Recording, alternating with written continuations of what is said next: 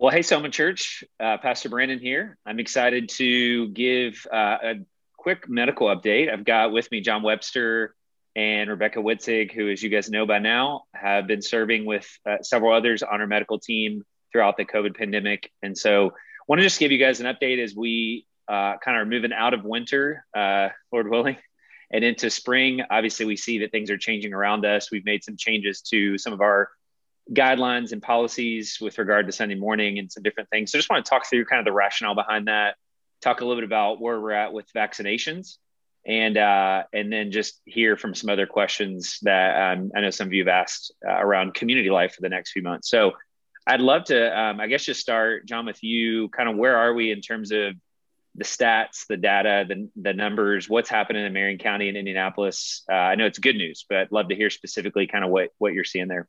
Yeah, totally. Um, so yeah, for, first of all, just as we talk about this kind of thing, just minor disclaimer that we're, you know, if you have uh, specific personal questions, talk to your primary care provider. That's not us, and uh, it, it, we can't speak for the organizations that, that we work for or anything like that. Uh, but as, as, of today, we're doing really well in Indiana. Um, the positivity test rate is down from, I don't know, an average high of something like 16 or 17 percent uh, average to down in the threes, three to three and a half percent uh, average. Um, compared to that's even better than we were in July and, and um, in the summer. Uh, and then our, our, average deaths per day, uh, which is another difficult but really important thing to, to be aware of, um, peaked in the late December and early January in the 70s to 100s per day. Uh, and now we're averaging down in the teens, low teens or less. Um, so just a really good improvement. Um, the vaccine's helping because um, those vulnerable populations, uh, folks, especially over 70, have all had a chance to get the vaccine for um, for a while now, and I think that's a major driver. Um, as as is the just time um, folks um, getting more used to masking and and time to to get better at, at living with the pandemic.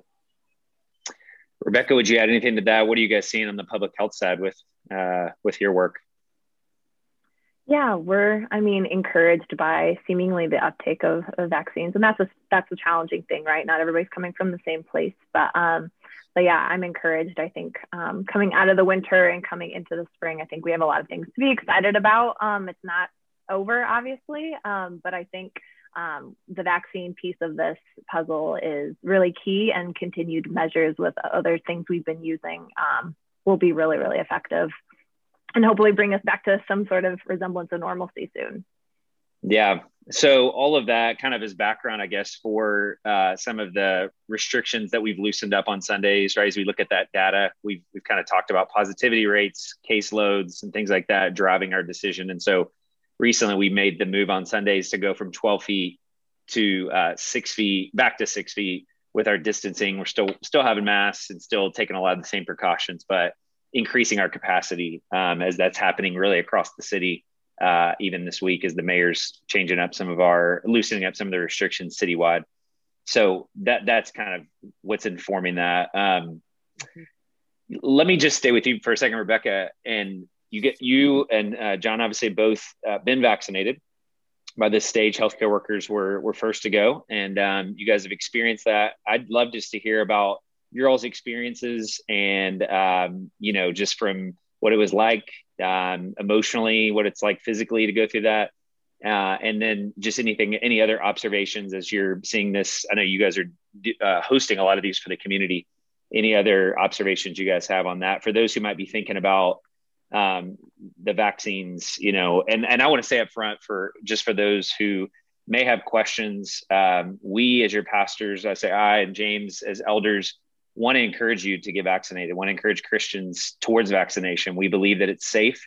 Um, we believe that it's ethical and moral. I know there's a lot of questions around that, and uh, we're going to be releasing some videos this week from some um, voices around the country that uh, can can help us discern that and, and understand some of those reasonings. Again, there's a lot of re- lot of suspicion. The most recent national research says that uh, evangelical Christians are some of the most suspicious when it comes to the vaccine and are um, even saying maybe least likely to get vaccinated. So, and again, some of that these we want to take these doubts and suspicions seriously.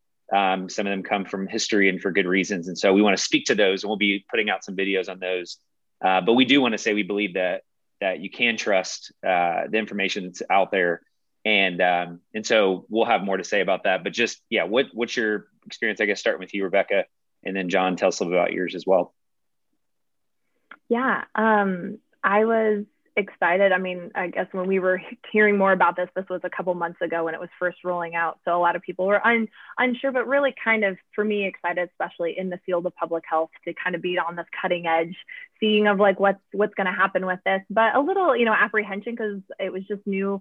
Um, but I had COVID previously this year, and so knowing that when I got my vaccination, that you know there might be some mild um, symptoms that might come up, but um, they honestly were completely um, doable and fine and um, not a big deal for myself. And I think the more I talked openly about me getting the vaccine, there were some of my team members who were a little apprehensive as well. And so um, just sharing that, honestly, it was a pretty simple and straightforward process for myself um, I do feel a bit more freed up. Not that I'm going crazy by doing, you know, a bunch of different risky things in the sense of COVID terms, but it does give me a sense of um, a little bit more of a relief of extra protection um, so that I am made, making sure that I'm doing my very best in prohibiting someone else from, you know, getting COVID. And so, um, yeah, that's, I guess that speaks a little bit to my experience. And I've talked to a lot of different team members who have had apprehensions and have had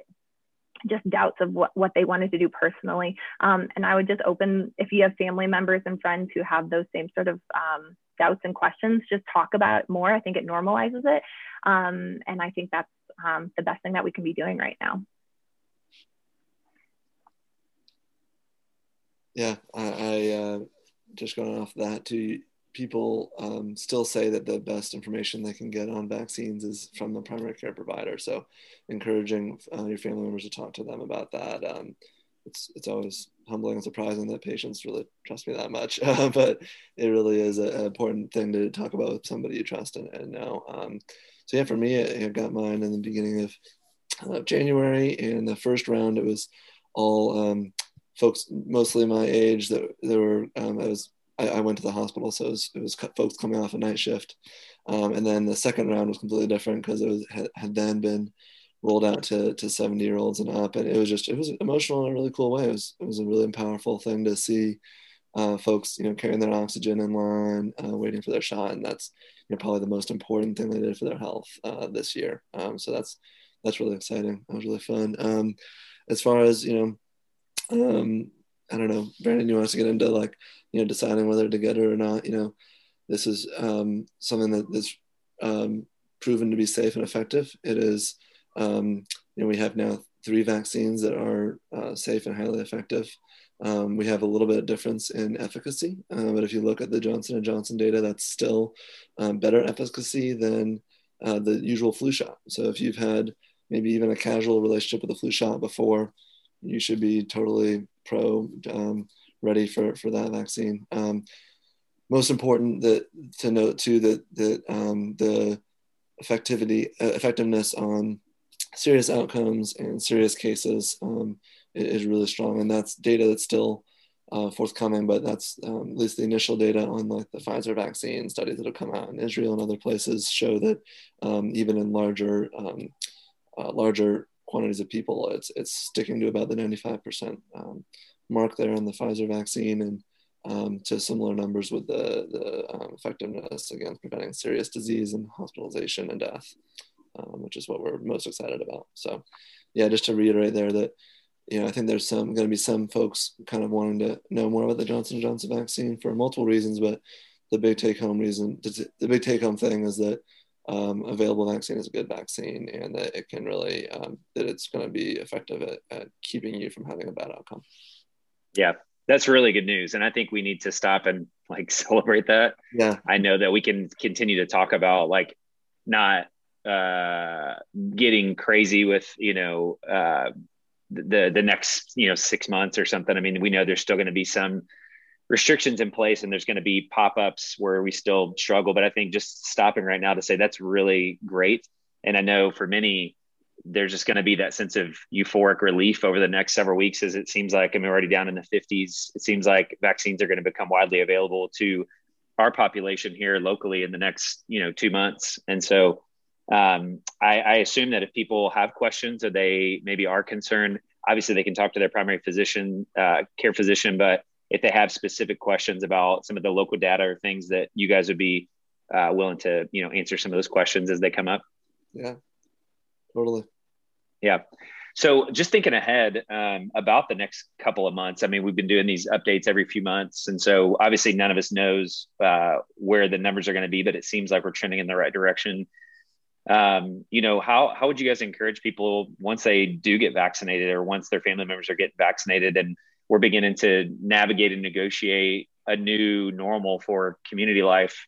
I mean, what should people expect over the next few months? I mean, I think for some it seems like the you know the golden ticket to be able to just get out and kind of resume life as normal and yet we know for you know large populations of people particularly the poor uh, minorities um, and then outside the us they either don't have access or there's you know ongoing trust issues uh, and supply chain issues all that kind of stuff that's not going to just magically make this go away so you know uh, you don't want to be on the too negative side on the same token, you don't want to be too optimistic. What does it look like to have a realistic approach? And how would you guys encourage people over the next several months to negotiate things like that in community, you know, as we, as we start making some of those decisions? Yeah, that's a hard one. Um, let's see, take a stab at it. So, you know, I think you, in my mind, you, you hang on to the things that are most effective for preventing spread. So, um, uh, you know, for me, masking is not a big deal. So when it comes to like my MC, we're probably going to be wearing masks until like, you know, the state masking mandate's gone and maybe, you know, uh, until rates stay down this low and we see some, we have some time to see how the vaccines are responding to the variants. Um, and we see how the, the state's doing as the restaurants are, are opening back up more and more, uh, which j- just recently happened. Um, so like, you know, things like that you got to hang on to and then just really being smart. You know, if you have symptoms, stay home and get tested, um, and don't. Unfortunately, still the, the a negative test while you're having symptoms is just not super reliable. It's about it's still a 30% false negative rate, meaning that if you have a cough and a fever and you have a negative test, you're still supposed to wait until you feel better to go back to um, usual activities. And really, CDC still says 10 days. Um, so I think if we stick to those things, that that's the the huge part. I think the ways to relax are to um, spend time with our friends, to um, have our grandparents hold our grandbabies, um, to to be able to, to, have the gatherings that we that we wanted to have, um, you know, with, within comfort. But uh, you know, at this point, at least the patients that I'm seeing um, that are maybe more lay persons are, are not very educated and having a hard time wrapping their heads around the medical decision making part of it. You know they're just really suffering with a lot of depression and their kids are not getting good education and um, you know 20 what is it 20 percent of hoosier high schoolers have considered suicide. Um, so that's something that you know we've got to be able to talk about those kinds of uh, aspects of this. It's not a one-sided coin that we can keep um, you know keep washing our hands and keep wearing our mask uh, and keep avoiding everybody indefinitely. You know maybe we can do part of that um, while we we get used to a post-vaccine world. Um, yeah, sorry, we can we can do part of that um, and not you know spend time with people when we're when we're symptomatic, um, but also start to do the things that we know we need to do as a society again. Hmm. Rebecca, what would you? Anything else you'd say? Yeah, I would just say well, some of us are going to be super eager to resume what we feel like, maybe at a quick rate of like what is normal and jump back into the things we love. There's going to be others of us that are definitely not ready to go at that speed. So I think assuming that everybody's on the same page as far as resuming like normal normal activities and things that we once loved is going to be getting us into maybe some trouble and it, people are not going to feel as comfortable. So I think we're just going to have to be really conscious of like what what conversations we are having and not assuming that everybody's going to be on the same page with us. And mm-hmm. so um, maybe people are still going to be slowly um, hesitant as they enter bigger gatherings. Maybe that's going to be like a whole new phenomenon for folks. So I would just say still be sensitive because we're not coming from the same place. And I think that will help as we start to get um, maybe hopefully a little bit more socially engaged with one another and connected as we're able to as things open up. So that's just a reminder, I think, that we could we can keep in mind. Totally. And let's let's talk, you know, let's talk about how we're so much more excited um, for heaven than we are for a vaccine. Like, let's just go ahead and talk about that. Like, there, there, we have so much more unity as Christians than we have any disagreement about these things. Um, so let's let's keep that at the forefront, whether it's about a vaccine or whether to, you know, have MC in person for the first time or not. Um, let's let's keep that at forefront. John, you're preaching now. I like it, man. Bring it. Give this man a soapbox. Uh, no, that's really helpful. And again, I I appreciate all the all the work you guys are doing. I guess one one last question.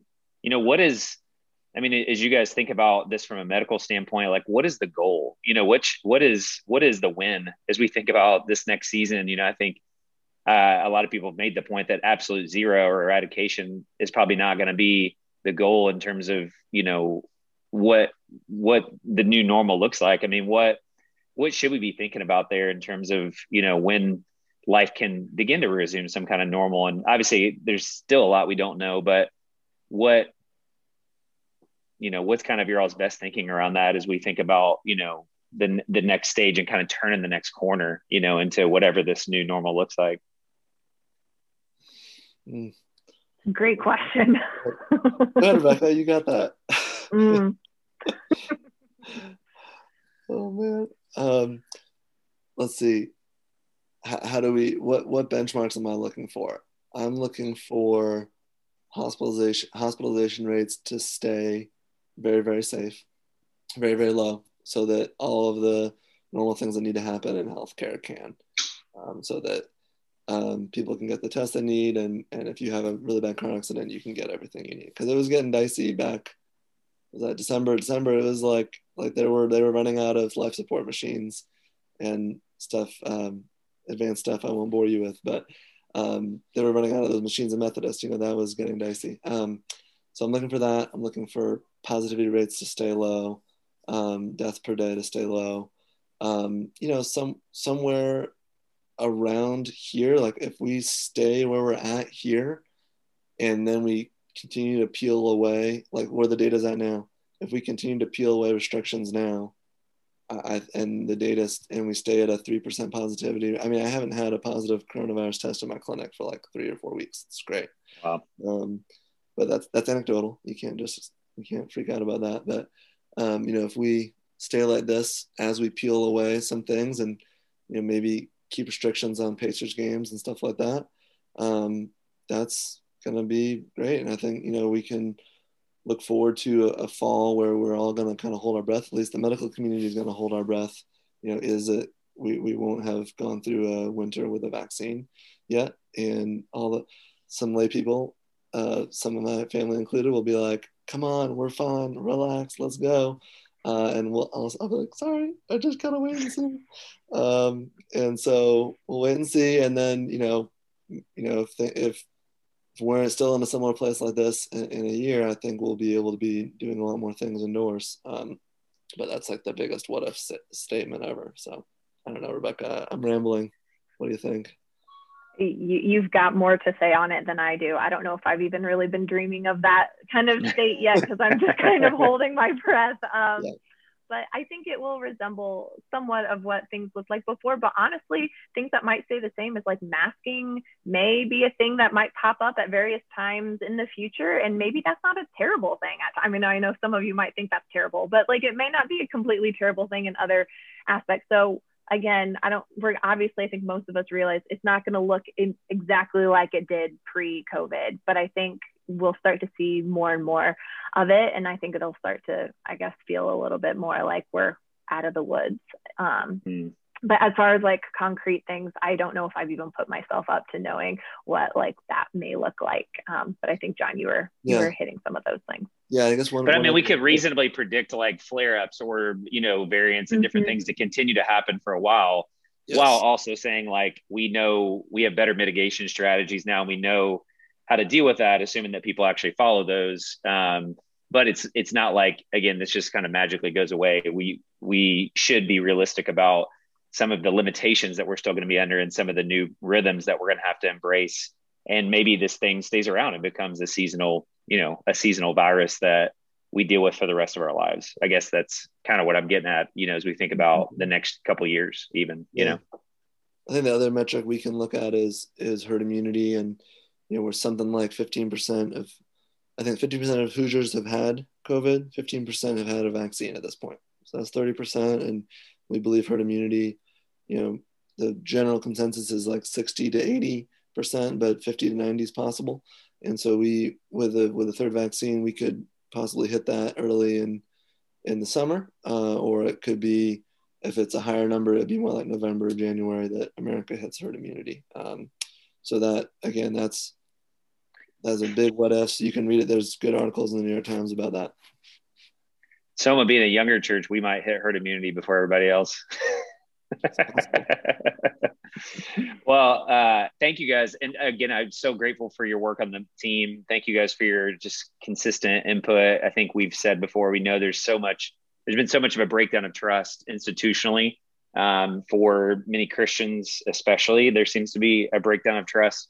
And so we want to just kind of put local faces before our church and say, hey, here are people that that love you, that love Jesus, that um, you know believe in believe in science and believe in medicine but also don't like john said don't put our hope in that as as ultimate. And we know that jesus is our great healer and that heaven is our great hope um, and that the hope of the resurrection is our great hope. And so i appreciate um, the ways you guys have served us so well.